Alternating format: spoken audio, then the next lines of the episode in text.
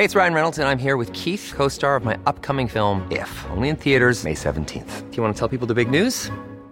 All right, I'll do it. Sign up now and you'll get unlimited for $15 a month and 6 months of Paramount Plus Essential Plan on us. Mintmobile.com/switch.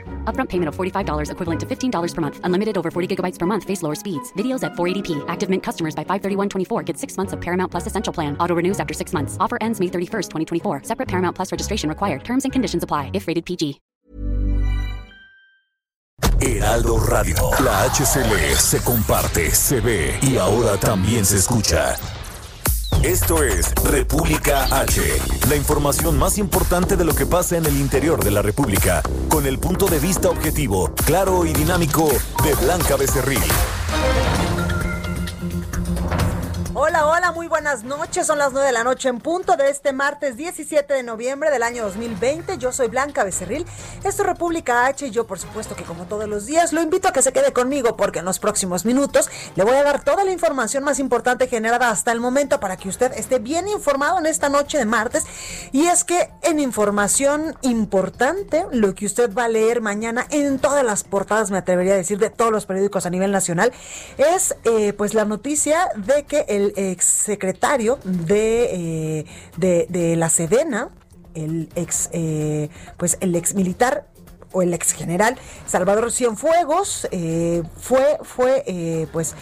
hay buenas noticias sobre él porque Estados Unidos retira cargos contra Salvador Cienfuegos para que sea juzgado en México. Evidentemente la Cancillería ya se posicionó y el canciller mexicano Marcelo Ebrard dijo que el retiro de cargos a Cienfuegos en Estados Unidos es un acto de respeto a México y también al ejército. También mencionó que el general Salvador Cienfuegos pues llegará a México sin cargos y como ciudadano. El general Salvador Cienfuegos también ha trascendido que pactó con Estados Unidos regresar de manera voluntaria a México, y es que usted se acuerda que el general Salvador Cienfuegos pues fue secretario de la Defensa Nacional en el sexenio pasado del expresidente Enrique Peña Nieto y que hace algunas semanas ingresó a Los Ángeles como turista, evidentemente en compañía de su familia, y ahí fue detenido por autoridades estadounidenses por presuntos nexos con el narcotráfico. Bueno, pues esta noche ha trascendido que Estados Unidos retiró cargos contra Salvador Cienfuegos para que sea juzgado en México. Todos estos detalles se los voy a dar en unos minutitos más.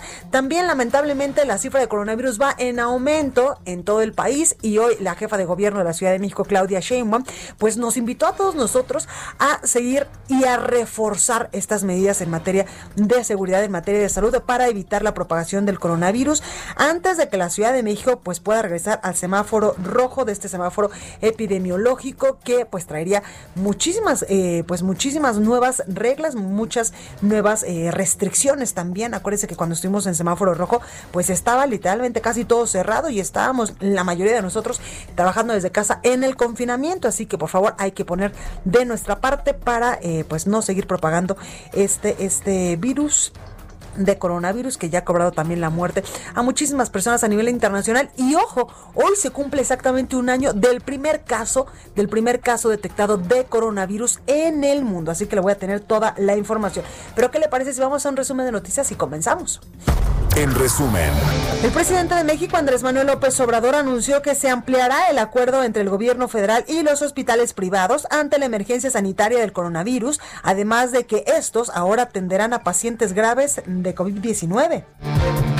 Los fondos recaudados de las donaciones de los aguinaldos de altos funcionarios del gobierno federal serán utilizados para comprar 80 ambulancias. Además, todos los recursos serán otorgados de manera voluntaria. El confinamiento y la pandemia de coronavirus provocan el cierre de 32,493 negocios en la Ciudad de México tan solo hasta septiembre, según datos de la iniciativa privada. Ricardo Monreal, presidente de la Junta de Coordinación Política en el Senado de la República, informó que en las sesiones del miércoles 18 y jueves 19 discutirán la regulación integral de la marihuana. El New York Times reveló que el jueves pasado el presidente de Estados Unidos, Donald Trump, consultó a sus principales asesores sobre la posibilidad de lanzar un ataque al principal sitio nuclear de Irak, pero fue disuadido con el argumento de que podría escalar a un conflicto mayor. Reporte vial. Bueno, y vamos a las calles de la capital del país con mi compañero Gerardo Galicia. Gerardo, buenas noches, ¿cómo estás? Muy bien, mi querida Blanca, excelente noche, amigos del Heraldo Radio. Tenemos reporte importante para nuestros amigos que van a utilizar o desean utilizar la calzada Ermita Iztapalapa. Estuvo cerrada por algunos minutos justo a la altura del metro Atlalilco con rumbo al eje 5 Oriente Javier Rojo Gómez. El motivo hasta el momento lo desconocemos, mi querida Blanca. Ya hemos tratado de dialogar con algunos elementos policíacos, pero no nos dan detalle de la protesta que hubo hace algunos minutos. Lo que sí tenemos son muchísimos efectivos de la policía capitalina. Han logrado replegar a los manifestantes que estaban en este punto. Ahora tenemos reducción de carriles. Únicamente hay que manejar con precaución. Ya Ermita Iztapalapa está completamente abierta con dirección al periférico. Por lo pronto, el reporte. Seguimos muy pendientes. Muchísimas gracias, Gerardo. Hasta luego. Gracias. Augusto Atempa, buenas noches. ¿Tú dónde andas?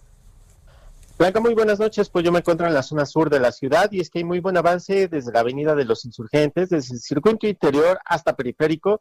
Solo se encontrará con una leve retención a la altura de Doctor Gálvez. Esto es por los semáforos en este punto y pasando este punto el avance es constante.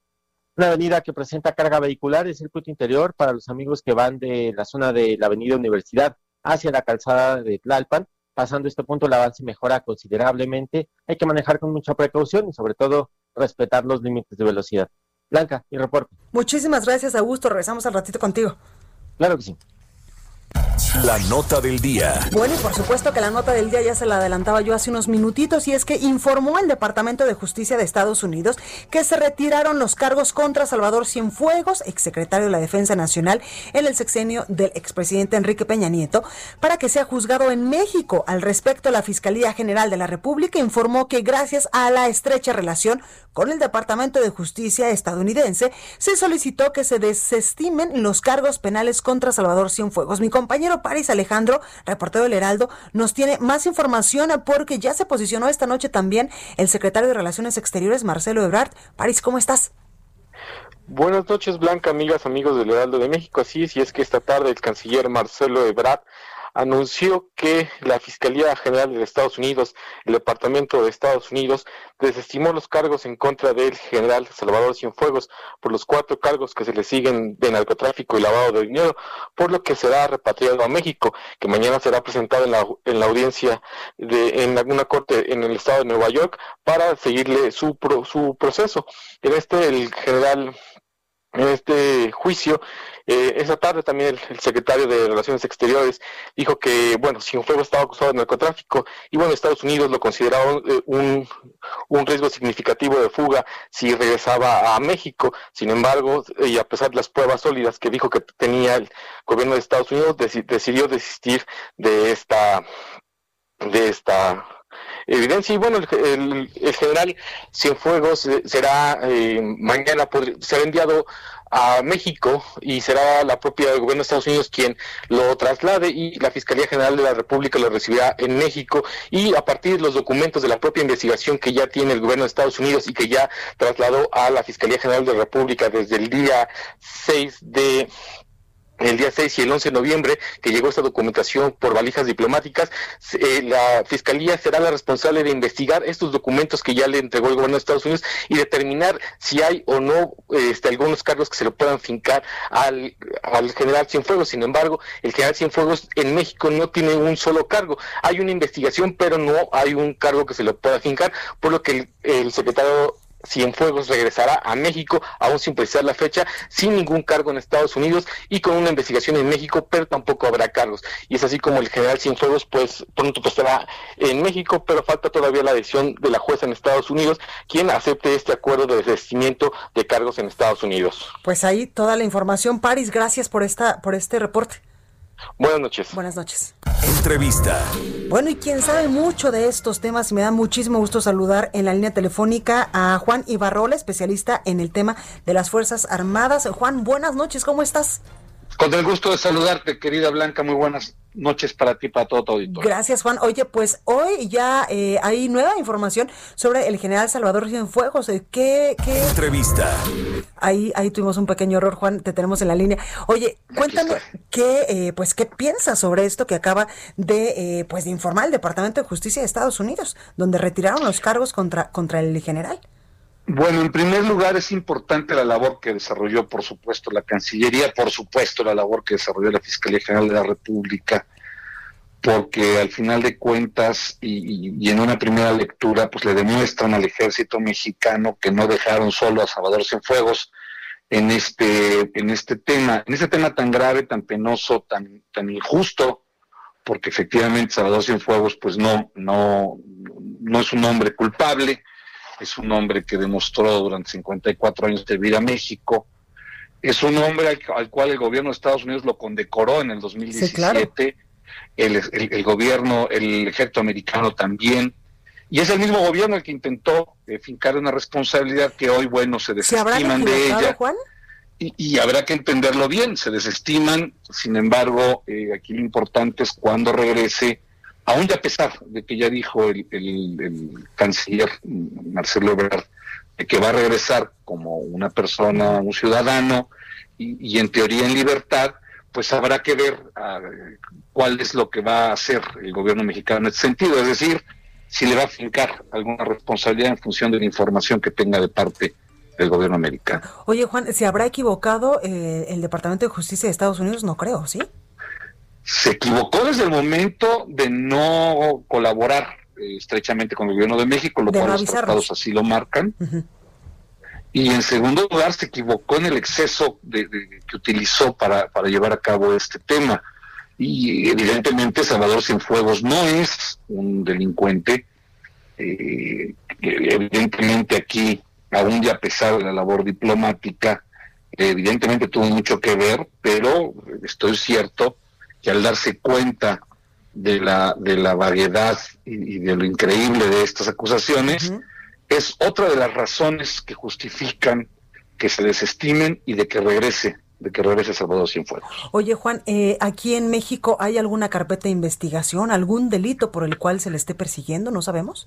El presidente de la República fue muy claro un día después de que lo detuvieron a Cienfuegos de que no existía una sola investigación en su contra y no existe nada a menos de que el gobierno en los próximos días quiera afincarle algún tipo de responsabilidad. Entonces, el exgeneral Salvador Cienfuegos regresará a México, como ya lo decía el canciller mexicano, como un ciudadano normal, pero y entonces en cualquier momento le pueden decir, oiga, usted disculpe, nos equivocamos. No van a hacerlo los americanos, en México como no hay nada, pues seguramente verán la manera de cómo demostrar que no hay culpa, que esto es una parte importante, y que quede completamente exonerado y libre de cualquier acusación. Oye, Juan, pero ¿cómo podemos tomar eso? Por ejemplo, me pongo en los zapatos del general, de la familia del general, cuando pues no hay cargos posiblemente ni allá ni aquí, y ¿dónde está el daño moral, al prestigio y todo lo que ya se dañó con esta detención? No creo que se quede así, yo creo que el general Cienfuegos sí hará algo en contra del gobierno de Estados Unidos. Sin embargo, aquí la parte importante es que regrese, es claro. Que se le haga justicia y que se pondere su nombre, ¿no? Totalmente, pues ahí lo tenemos. Juan Ibarrola, especialista en el tema de las Fuerzas Armadas. Gracias por esta comunicación y por siempre atender el llamado de una servidora y del Heraldo de México. Gracias, querida amiga. Un saludo para ti y para todo tu auditorio. Igualmente. Bueno, pues ahí lo tenemos. Y es que precisamente sí, el extitular de la Secretaría de la Defensa Nacional, Salvador Cienfuegos, han trascendido en medios nacionales que ya pactó con Estados Unidos su regreso voluntario de territorio mexicano, de acuerdo con la solicitud para retirar los cargos contra Cienfuegos por narcotráfico y lavado de dinero que presentó, pues este martes, la Fiscalía de Nueva York a la juez Carol Amon. El exmando militar mexicano acordó con las autoridades estadounidenses permanecer bajo la custodia de los alguaciles de dicho país hasta su regreso a México. Esto es lo que pues ha trascendido también en medios nacionales y lo que decía también el canciller mexicano Marcelo Ebrard, que Cienfuegos llegará a México en calidad de ciudadano y sin cargos, que es algo también de lo que platicamos con Juan Ibarrola, y es que el general Salvador Cienfuegos ha dicho, el canciller llegará a México en calidad de lo que es un ciudadano más, no con orden de aprehensión, dijo esta noche el secretario de Relaciones Exteriores Marcelo Ebrard, tras detallar que la decisión de la Fiscalía estadounidense de desestimar los cargos en contra del exsecretario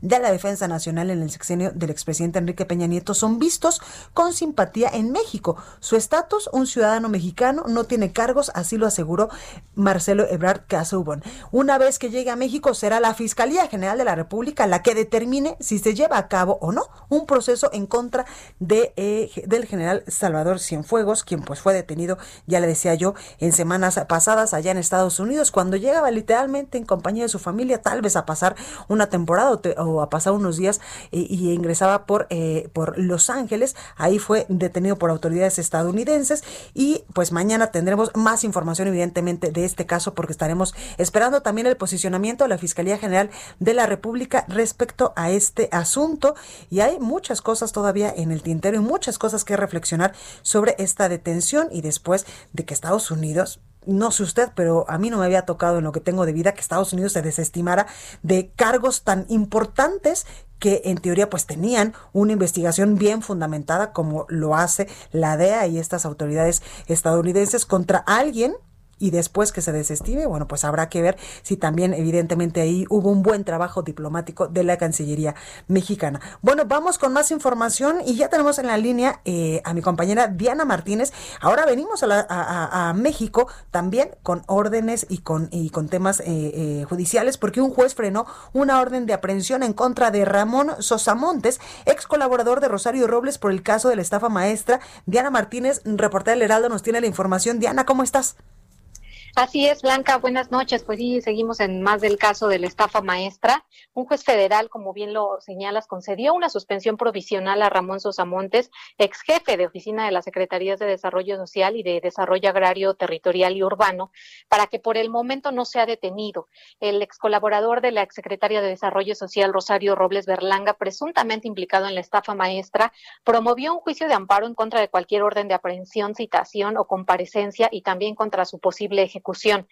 Su demanda ya fue admitida por el juez séptimo de distrito de amparo en materia penal, quien concedió la medida al exfuncionario. Sin embargo, la suspensión solo aplica en delitos que no ameriten prisión preventiva oficiosa, y para que esta medida permanezca vigente, Sosa Montes debe pagar 20,000 pesos como garantía. El ex colaborador de Robles ya había promovido otro amparo contra órdenes de captura, incluso contra el bloqueo de sus cuentas bancarias. Y bueno, pues según la investigación de la Fiscalía General de la República, Sosa Montes firmó 2 convenios irregulares con instituciones públicas con los que se desviaron recursos. Forma parte de la investigación de la estafa maestra. Pues ahí la información, Diana, gracias. Buenas noches. Gracias. Y vamos con más información aquí en República H. Entrevista. Y es que precisamente reunido con funcionarios federales y con los gobernadores de Tabasco y Chiapas, el presidente Andrés Manuel López Obrador pues avanzó en la elaboración del plan integral para solucionar el problema de las inundaciones, estas que hemos venido comentando a lo largo de estos días, sobre todo en Tabasco, en Chiapas y en Veracruz, por el frente frío, pero también por el asunto de la presa. E incluye, ha dicho el presidente López Obrador, saneamiento, desasolve de ríos, planes de desarrollo urbano, así como un decreto para el manejo de las plantas hidroeléctricas, el cual será presentado el 2 de diciembre. El gobernador incluso de Tabasco, Adán Augusto López, pues reiteró que una vez que pase la emergencia allá en su estado, presentará la denuncia contra la Comisión Federal de Electricidad por el manejo de las presas. Y quien nos va a ayudar a entender pues toda esta narrativa del gobierno federal y también de los gobernadores respecto a esto que acaba de pasar y que todavía sigue con muchas afectaciones, sobre todo en Tabasco, es Claudio Flores Tomás, socio vicepresidente del EXI, por supuesto, analista político. Mi Claudio, ¿cómo estás? Muy bien, Blanca, querida, un placer estar aquí contigo como cada 15 días analizando las guerras de narrativas y las narrativas, en este caso, de las inundaciones, Otláhuac. Totalmente. Oye, mi Claudio, y ya mañana yo me imagino otra narrativa con el asunto del general Salvador Cienfuegos y lo que ocurrió hoy allá en Estados Unidos. Vaya nota que nos dejó a muchos analistas girando en un tacón, mi querida Blanca, porque hay muchas lecturas posibles sobre esta, digamos, retirada de cargos que hace el gobierno norteamericano en el tema del general Salvador Cienfuegos. Mucho que analizar, mucho que entender lo que hay detrás de esto. Y vaya que tiene ángulos, pero solo estamos ahorita en las suposiciones, en las hipótesis, porque hay muy poca información sobre el tema aún, Blanca. Totalmente, porque no sé tú, pero a mí se me hace un hecho, o sea, casi histórico, inédito, que Estados Unidos de repente diga, o sea, no quiero decir nos equivocamos, general, perdone usted, pero que diga, bueno, que vaya y sea juzgado en su país y ya después nos arreglamos acá. Exactamente, a mí me parece que tenemos un asunto pues muy raro, al menos así habría que definirlo, ¿no? Es rarísimo que pues se retiren cargos a unos días de que se capturó con bombo y platillo al general Exacto. Cienfuegos. Vamos a tener que ver qué pasa mañana en la audiencia que tengo entendido que tiene a las 9:00 a.m. con la jueza, a ver si no hay nuevas giros de esta nota, Blanca. Totalmente. Oye, mi Claudio, pero nosotros vamos a hablar de pues de estas inundaciones que se llevaron a cabo allá en Tabasco, en Chiapas, en Veracruz, donde lamentablemente pues muchas partes de Tabasco siguen bajo el agua, y el presidente ya anduvo también por allá, en helicóptero, pero anduvo por allá. Pues hay quien ha criticado mucho esa distancia, dicen que fue una visita demasiado seca para un presidente, cuando sabemos que muchas veces se les exige a estas figuras, Blanca, pues mostrar cercanía, meter los pies en el agua como una especie de gesto de solidaridad simbólico, obviamente, con la población que está sufriendo esas mismas condiciones. Yo creo que estamos viendo aquí las narrativas de la confrontación, porque vaya pleito que hay al interior de la 4T, Blanca, ya lo decías hace un momento, entre el gobernador de Tabasco, Adán Augusto, y el titular de la Comisión Federal de Electricidad, Manuel Bartlett, que lo vemos muy sonriente y dice que a él no se le borra la sonrisa, pero veremos qué pasa porque hay mucho malestar, Blanca. ¿Te acuerdas cuando Manuel Bartlett dijo, ay, a mí me da risa cuando el gobernador Adán Augusto de Tabasco le decía que lo iba a demandar y que era evidentemente pues culpa de la Comisión Federal de Electricidad este asunto de la presa? ¿Ahí me escuchas, Claudio? No, se cortó un momentito. Sí, me decías, Claudio. Sí, yo lo que creo es que vaya confrontación que van a personificar estos dos figuras, ambas cercanas al presidente López Obrador, pero yo creo que este caso ilustra sobre todo, Blanca, esta idea que se ha ido consolidando de que al presidente López Obrador solo le importan sus agravios, sus tragedias y sus causas. 2 semanas después de que empezó la tragedia, visita a su estado, hay una falta sistemática de empatía con los damnificados, y eso que estamos hablando de Tabasco, pero no preguntemos de Chiapas, que donde parece que ni siquiera está en la imaginación del presidente, que ahí también hay damnificados y demandantes, digamos, de apoyos y de servicios. Estas expresiones, además, que se han fraseado por parte de la titular de Conagua, de que pues ahí les tocó vivir, ni modo, pues ahora sí que así les tocó, o esta también muy negativa salida del presidente, que se suban a un cerro, ¿no?, que se suban a partes altas, pues ilustra de nuevo, una vez más, un presidente que parece poco empático con las personas que sufren tragedias, que sufren algún daño, son damnificados. Es un poco lo que ha pasado con los padres y madres de niños con cáncer, con las mujeres demandando sus derechos, sobre todo en la Ciudad de México, pero también sucede en otras partes del país, con los agricultores de Chihuahua demandando agua. Todos estos casos, cuando llegan a oídos del presidente, parece que pierden potencia, pierden relevancia, y muy interesante cómo por otra parte, se apoya con contundencia al titular de la Comisión Federal de Electricidad, a Manuel Bartlett, lo defiende. Cuánta lealtad, diría yo, Blanca, cuánto compromiso, qué relación tan robusta existe entre ambos personajes. Y mi pregunta ahí sería, pues, ahora sí que, ¿por qué tanta lealtad? ¿Qué hay detrás de tanta lealtad con esta figura que ya pues suma el asunto de los escándalos de sus propiedades inmobiliarias, suma el escándalo de su hijo que vendió ventiladores a sobreprecio y eso al solo gobierno en este mexicano. Sexenio, mi Claudio, pero si le vamos y le rascamos hasta 1994, cuando se cayó el sistema, y en mil cantidad de cosas que ha hecho pues el actual pues encargado de la Comisión Federal de Electricidad, no acabamos hoy. No, pues nada más preguntémonos qué le pasaría si decide, como el general Cienfuegos, Blanca, irse a visitar a Disney y darle una vuelta a Estados Unidos, ¿no? Claro. Cosa que, por lo que entiendo, tiene décadas de no pisar Estados Unidos, o sea, algo hay por ahí, y sí, vaya figura de tan larga trayectoria y no precisamente transparente o blanca, mi querida Blanca. Totalmente, mi Claudio, y hay que ver mañana, pues, qué dice también el presidente Andrés Manuel López Obrador sobre este tema, donde pues lamentablemente vemos las imágenes y Tabasco, uno de los estados más afectados, pues sigue bajo el agua, y también, como ya lo platicamos al inicio, a ver qué dice de este asunto de que Estados Unidos retiró los cargos por narcotráfico al general Salvador Cienfuegos.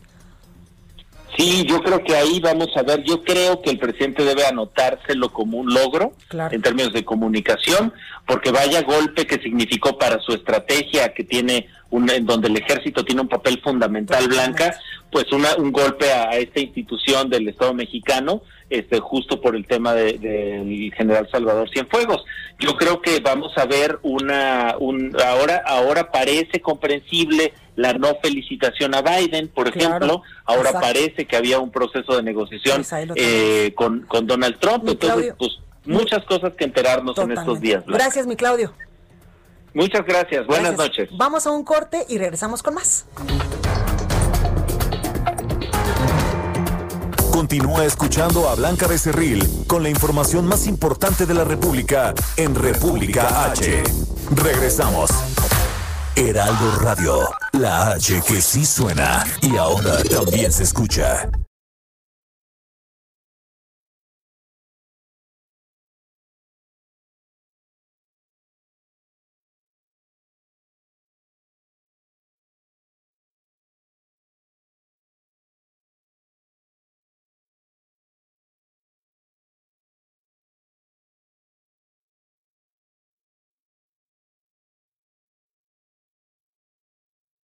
Heraldo Radio, la HCL se comparte, se ve y ahora también se escucha.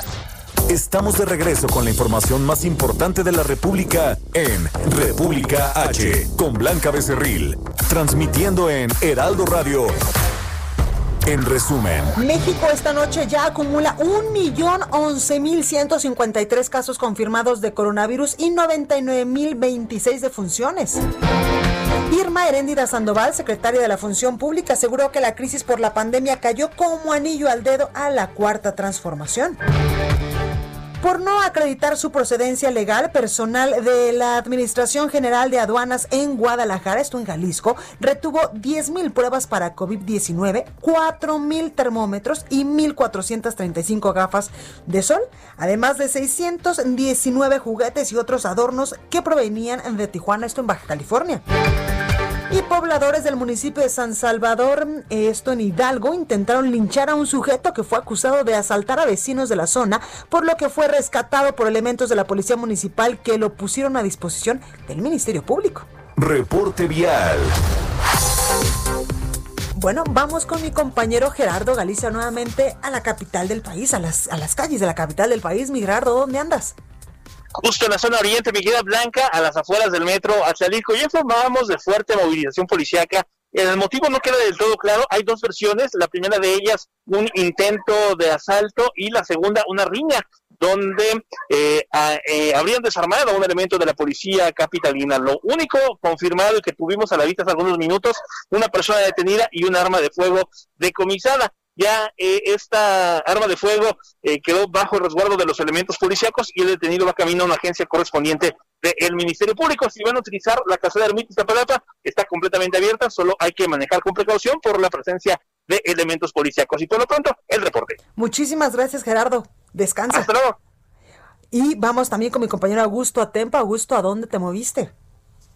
Blanca, seguimos en la zona sur y es que tenemos tráfico lento sobre el periférico. Esto es a la altura de Comanco y es que desde hace varias semanas hay obras por la construcción de un puente. Esto provoca caos en ambos sentidos de la circulación. Hay que manejar con mucha paciencia para poder cruzar este punto. Pasando esta retención, la circulación mejora considerablemente en ambos sentidos.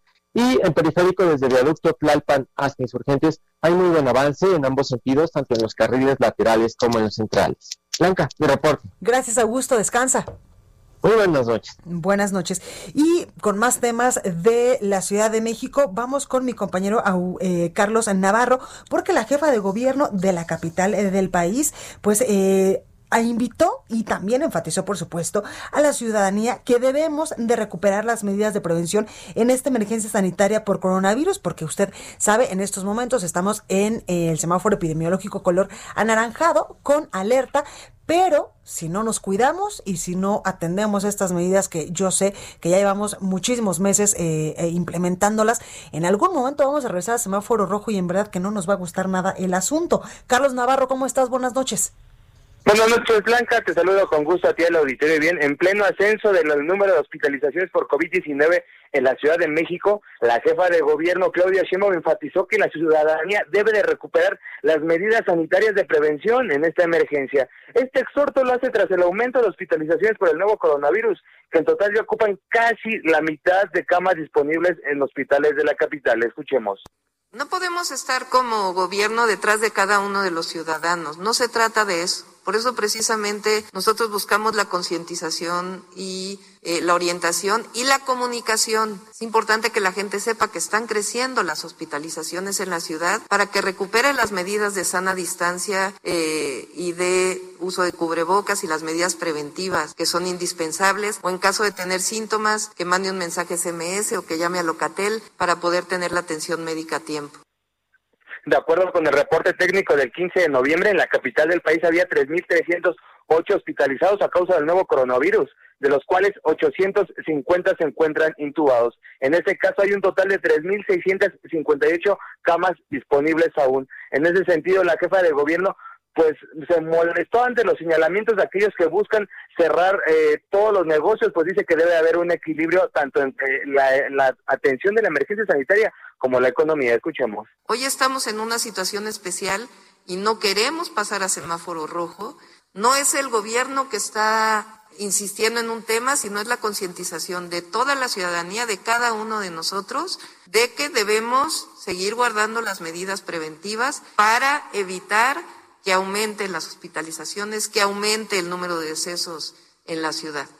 Hay quien dice, pues ya que se cierre todo. Pues sí, nada más que también hay impactos en el empleo, en la economía de la gente. Entonces nosotros buscamos siempre, y lo hemos dicho desde el primer momento, el balance entre el control de la pandemia y la situación económica de las familias. Elina reiteró que en la Ciudad de México no habrá medidas coercitivas como multas o toques de queda que se están implementando en otras ciudades tanto del país como del mundo. Así es que bueno, sigue el ascenso en número de hospitalizados, ya fueron más de casi 400 en la última semana y a ver qué ocurre en los siguientes días. Blanca, la información que te tengo. Muchísimas gracias, Carlos, ojalá que baje. Ojalá, esperemos que sí sea y pues a trabajar en ello. Y a seguirnos cuidando. Gracias, Carlos. Descansa. Entrevista. Bueno, tengo la línea telefónica y me da muchísimo gusto saludar a alguien que le sabe mucho, mucho al asunto del coronavirus y que siempre que lo tengo en este espacio de noticias, pues nos ayuda a entender pues cómo vamos con este asunto de la emergencia sanitaria. Y me refiero al doctor Javier Tello, analista en políticas de salud. Buenas noches, doctor. ¿Cómo está? Hola Blanca, buenas noches, ¿qué tal? Gracias. Oiga, pues México lamentablemente estamos ya por llegar a los 100,000 fallecidos por coronavirus. ¿Usted cómo está viendo pues esta situación? Ya hace unos momentos mi compañero Carlos Navarro nos decía que la jefa de gobierno incluso de la capital del país, Claudia Sheinbaum, pues ya nos volvía a llamar la atención para que pues pusiéramos cartas en el asunto y no bajáramos la guardia para seguirnos cuidando y no propagar este virus. Bueno, hay que decir que son 100,000 o serán 100,000 fallecidos según las cifras oficiales, porque lo que sabemos es que las cifras oficiales no contemplan una subcaptación importante de gente que está muriendo en sus hogares que no llegaron al hospital. Entonces, en esta cifra nosotros podemos calcular, según los analistas, que tenemos que un factor de 2.73 aproximadamente. Estaríamos hablando nosotros de cerca de 273,000 a 300,000 personas que han fallecido. Wow. Repito, sí tomamos en cuenta el exceso de mortalidad que se ha dado y que esto, vaya, es y que al principio visible. No se tipificaban, ¿verdad, doctor? Como coronavirus, sino era neumonía típica. Bueno, era esa y otras razones. Sí. El asunto es que, rápidamente, ¿no? Una persona que fallece tiene un certificado de defunción y lo que está en el certificado de defunción es lo que manda.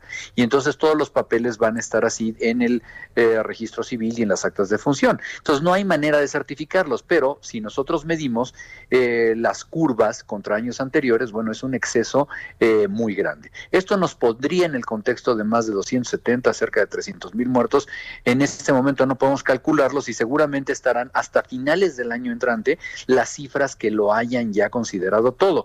Pero sí, regresando a tu punto inicial, es verdaderamente una catástrofe y es muy importante que todos nos protejamos y nos estemos cuidando. Exactamente, doctor, porque yo lamentablemente sí veo muchas personas en la calle que como que ya están hartas, ya están fastidiadas de usar el cubrebocas, de lavarse las manos, de ponerse el gelecito, y están bajando la guardia, y lamentablemente pues hasta que no tengamos una vacuna que realmente funcione, no podemos dejar y descuidarnos. Tienes toda la razón. Y mira, este fastidio es entendible. A la gente no le gusta estar encerrada, no le gusta tampoco que se esté bloqueando su economía, pero hay que entender que estamos en la pandemia más grave de la historia, seguramente, claro, de la humanidad, y que vamos a seguir así por muchos años, porque aunque tengamos una vacuna, la vacuna va a tardar varios ciclos, varios años de estar vacunando bien a la gente para que podamos tenerla de una manera segura. Te voy a poner un ejemplo. Hoy estamos en época de influenza y nos deberíamos estar vacunando contra la influenza. Pero ¿qué es lo que pasa? Que si alguien no se vacuna, va a tener y va a ser más susceptible a las formas graves de influenza y puede llegar a estar grave. Lo mismo puede llegar a ocurrir si algún día llegamos, entre comillas, a domar al coronavirus. No significa que estemos felices y contentos. Entonces, esto va a tardar. Y lo que es muy importante es que la gente lo entienda, que tenga conciencia, que utilice su cubrebocas, que no permanezca en espacios cerrados, en compañía de desconocidos, que ventilen los espacios. Esto es muy importante porque creo yo que las autoridades no han hecho un adecuado trabajo en comunicar la gravedad del problema, en decirle a la gente, Blanca, que estamos en el mismo peligro que teníamos, claro, exactamente el mismo en el mes de marzo. No ha cambiado nada. Sí, claro, claro. Tiene toda la razón, doctor. Oiga, y también quiero preguntarle, hace unos momentitos nos daba datos importantes de que aunque tengamos la vacuna, pues esto lamentablemente llegó para quedarse y en algún momento, pues todos nos vamos a contagiar, ¿no? Esperemos que no, porque mira, es una enfermedad que es impredecible, primero. Es una enfermedad para la cual hoy no hay un tratamiento. Entonces, es que además no va cambiando dependiendo del cuerpo, ¿no? De la persona. Sí. Es exactamente. Entonces, una de las cosas que no tenemos que confiarnos, y esto va para los jóvenes, es en el pensar que lo más probable es que me vaya bien. No, lo claro, más probable es que no sepas cómo te va a ir.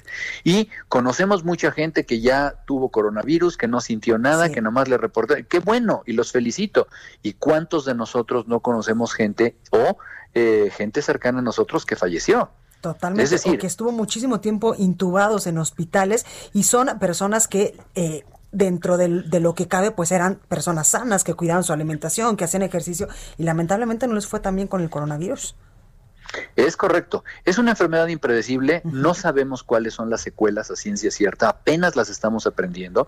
Es muy probable que de todos los pacientes asintomáticos o que estuvieron con poquitos síntomas en su casa pudieran llegar a tener secuelas y vamos a tener al año que entra los hospitales llenos de gente con síntomas de otras cosas que son pacientes que tuvieron el año pasado coronavirus. Ese wow, es el futuro. Debemos de estar prevenidos porque no sabemos muchas cosas. Totalmente, y aprender a vivir con el virus, como usted lo dice. Es correcto, es correcto. Oiga, doctor, por último preguntarle, ¿qué tenemos que modificar, qué tenemos como sociedad, como gobierno, para pues hacerle frente a todos los meses o tal vez años que nos falten por vivir con este virus? Mira, yo siempre pongo un ejemplo que es radical. Nosotros hoy vivimos en una pandemia desde hace 40 años, que es la pandemia de HIV y SIDA. Ah, claro, ¿sí? Sí, claro. Ese virus existe entre nosotros, no ha disminuido nada. Es el mismo virus, igual de grave. La única diferencia es que, número uno, cambiamos nuestros patrones de conducta. Aprendimos claro, a protegernos, aprendimos a tener otro tipo de relaciones interpersonales, a no tener conductas de riesgo, a detectar las formas tempranas. Todos los pacientes que se contagian con HIV de manera y se diagnostican de manera temprana pueden tener un tratamiento con el cual pueden permanecer toda su vida infectados, pero sin mayor peligro, ¿sí? Es decir, aprendimos y creamos una ciencia y una manera de vivir como sociedad. Aquí debemos hacer lo mismo, Blanca. Debemos aprender a utilizar de ahora en adelante y durante muchos años cubrebocas en áreas públicas. Esto tiene que volverse una política casi. Tenemos que aprender a lavarnos compulsivamente las manos. Seguramente vamos a extrañar estarnos abrazando y dándonos besos como acostumbrábamos, sí, claro, como mexicanos. Pero vaya, son los tiempos que nos tocan y es como hay que cambiar las costumbres.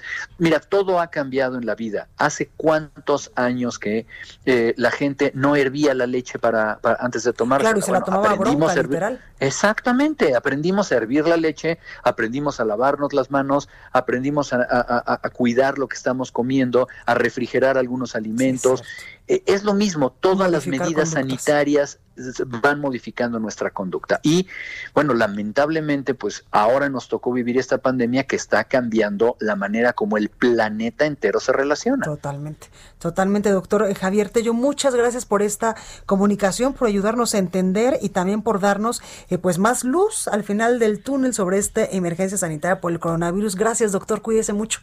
Estoy a tus órdenes, que la pases muy bien, hasta luego. Gracias. Bueno, pues vamos con más temas, también con temas del coronavirus, con mi compañero Iván Saldaña, porque ¿qué cree? Como anillo al dedo le cayó a la Cuarta Transformación la crisis del coronavirus, así lo afirmó la secretaria de la Función Pública. ¿Por qué? Iván nos dice. Iván, ¿cómo estás?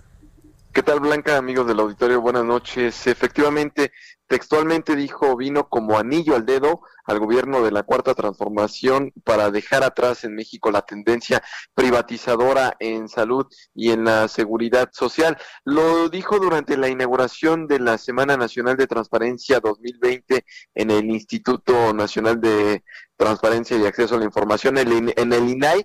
Ahí dijo la funcionaria, señaló que pues la pandemia del COVID-19 ha sido uno de los retos más complejos que el mundo haya enfrentado, en el que se tiene que reflexionar que la salud no puede ser un lujo en el sistema de protección social ni un privilegio, y pues aprovechó para, pues de cierta manera, en este sentido de la pandemia, pues parafrasear al presidente Andrés Manuel López Obrador, que ya había utilizado una frase similar en abril pasado, Blanca, y dijo la secretaria el día de hoy, la crisis por el COVID-19 vino como anillo al dedo a la Cuarta Transformación, ya que por décadas, durante el periodo neoliberal, las emergencias se convirtieron en terreno fértil para esta corrupción estructural. Y pues bueno, por supuesto que lo atraviesan, lo ponen en el terreno, sobre todo de la salud. Señala que se estaba apropiando, se estaba privatizando la salud, y por eso es la referencia que hace esta frase de como anillo al dedo, Blanca, auditorio. Pues ahí tenemos la información. No sé tú, pero como anillo al dedo no pudo haberle caído a nadie esta pandemia, y más cuando en México ya estamos rayándole los 100,000 fallecidos por coronavirus. Pero como tú dices también, parafraseando al presidente Andrés Manuel López Obrador, lo que dice la secretaria de la Función Pública. Iván, gracias. Muy buenas noches a todos. Buenas noches. Bueno, y vamos exactamente con la nota curiosa de la Ciudad de México con mi compañero Abraham Arreola.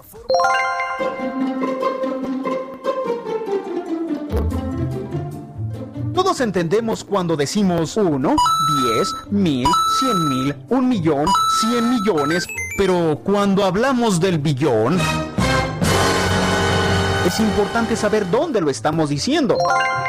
Aunque te parezca raro, el billón mexicano es más grandote que el billón de Estados Unidos. ¡Woohoo! Que nos quede claro, en México y en todos los países donde se habla español, después de el millón, vienen los 1,000,000,000 o millardos. Pero para Estados Unidos, eso ya es un billón.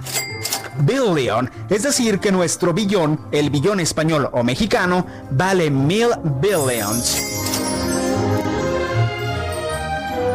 Esta bronca comenzó en el siglo XVII, donde un grupo de matemáticos rebeldes berrinchudos hicieron su propio juego, y todos valieron queso, principalmente Estados Unidos. De hecho, cuando la gente dice billonario, lo hace por su origen en inglés, ya que en realidad se refiere a un 1,000,000,000, porque hasta la fecha no ha existido en el planeta quien tenga 1,000,000,000, es decir, 1,000,000,000 de monedas en su propiedad. ¡Arriba el billón mexicano!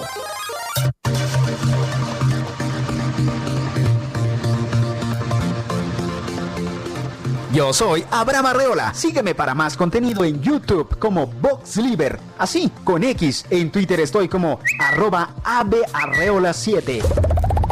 En la producción, Orlando Oliveros. Gracias.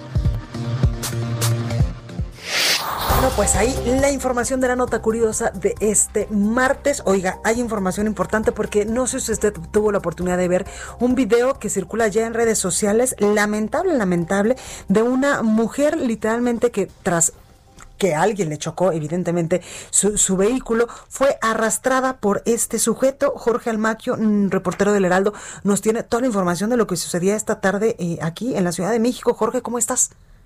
¿Qué tal, Blanca? ¿Cómo te va? Buenas tardes a los amigos del auditorio. Buenas noches. La Fiscalía General de Justicia de la Ciudad de México inició una carpeta de investigación por el delito de lesiones culposas por tránsito de vehículos agravadas en contra de esta mujer que se colgó de una camioneta que intentaba huir después de haberle chocado su auto.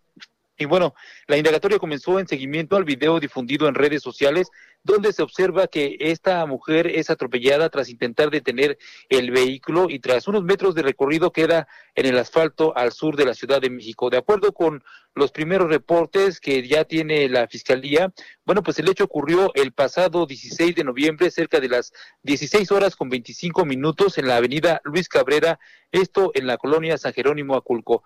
A este punto acudió una unidad médica de Cruz Roja para atender a la mujer lesionada, para trasladarla a un hospital, luego de que fuera arrollada por la camioneta de color blanco tras un choque vehicular. El Ministerio Público de la Coordinación de Investigación Territorial MC2 continúa con la integración de la carpeta de investigación y dio por visto a la Policía de Investigación para localizar indicios en el lugar de los hechos y ubicar cámaras de videovigilancia que permitan identificar a la persona que conducía la camioneta señalada y que, bueno, pues fue parte de este video que pues corrió en redes sociales. Blanca, amigos, el reporte que les tengo. Ojalá lo encuentren, Jorge Almaquio, porque se ve dolo absoluto en este momento cuando arrolla esta mujer, que por cierto me parece que tiene una fractura cranoencefálica, ¿verdad?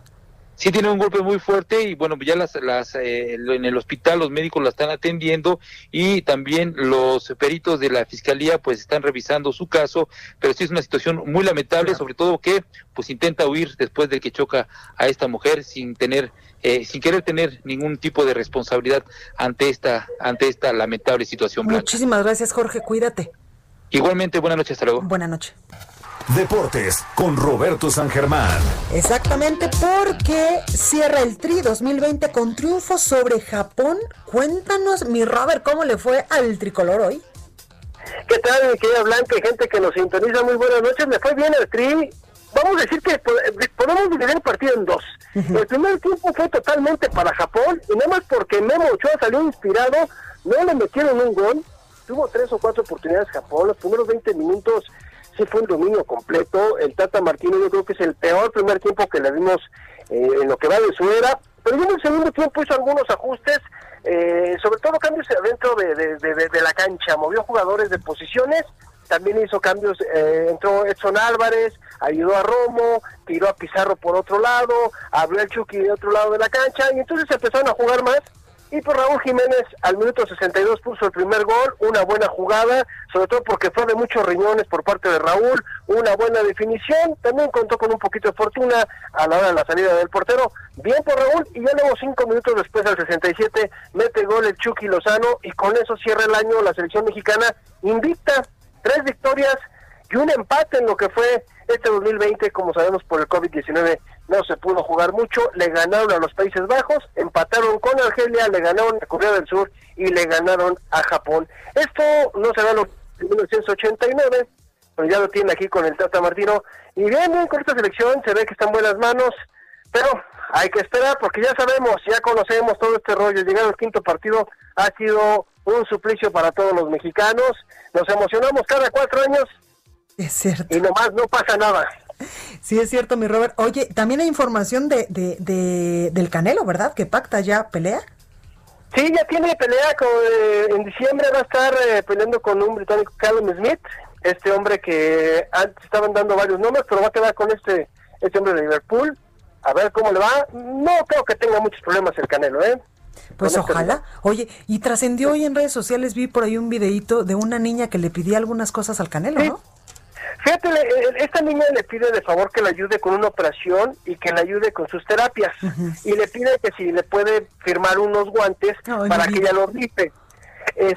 Realmente este hombre, hay que decirlo, hace mucha labor altruista. Mis respetos. Yo no soy seguidor de él, pero creo que es muy loable. lo que hace este hombre, y le contesta a la niña en el video, y no nada más la ayuda, le pagó la operación, le pagó las terapias, y la niña le contesta en otro video que lo quiere ir a ver a Guadalajara para darle un regalo personalmente por lo que ha hecho por ella, que para ella ya es ahora su ángel guardián. Totalmente. Entonces, más... el video está bien bonito, hay que verlo, sí. Está en las redes sociales del Canelo, me parece, no, de una página que se llama Gancho al Hígado. Más mexicanos como esos, ¿no, mi Robert? Pero mucho más. Bueno, mira, ya para qué nos metemos en más rollos, sí, mejor vamos a hablar de uno que abre las presas para ahogar a los más pobres, ¿no? No, mejor no. Gracias, mi Robert. Te escuchamos el viernes. Cuídate mucho. Bueno, pues ahí lo tenemos. Oiga, yo soy Blanca Becerril, esto fue República H. Yo lo espero el día de mañana en punto de las 9 con más información. Mientras tanto, yo lo dejo con la nota amable de este martes.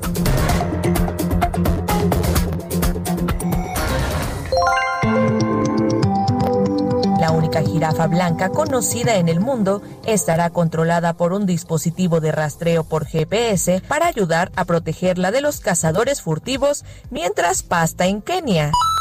A pesar de su singularidad, el solitario macho aún no tiene nombre. La jirafa blanca vive ahora sola luego de que una hembra y su cría fuesen asesinadas por furtivos en marzo pasado. Un raro rasgo genético llamado leucismo le causa el color blanco y hace que el animal destaque en la árida sabana próxima a la frontera con Somalia. Ahora el dispositivo colocado en uno de los cuernos de la jirafa emitirá una alerta cada hora para avisar a los guardabosques de su posición.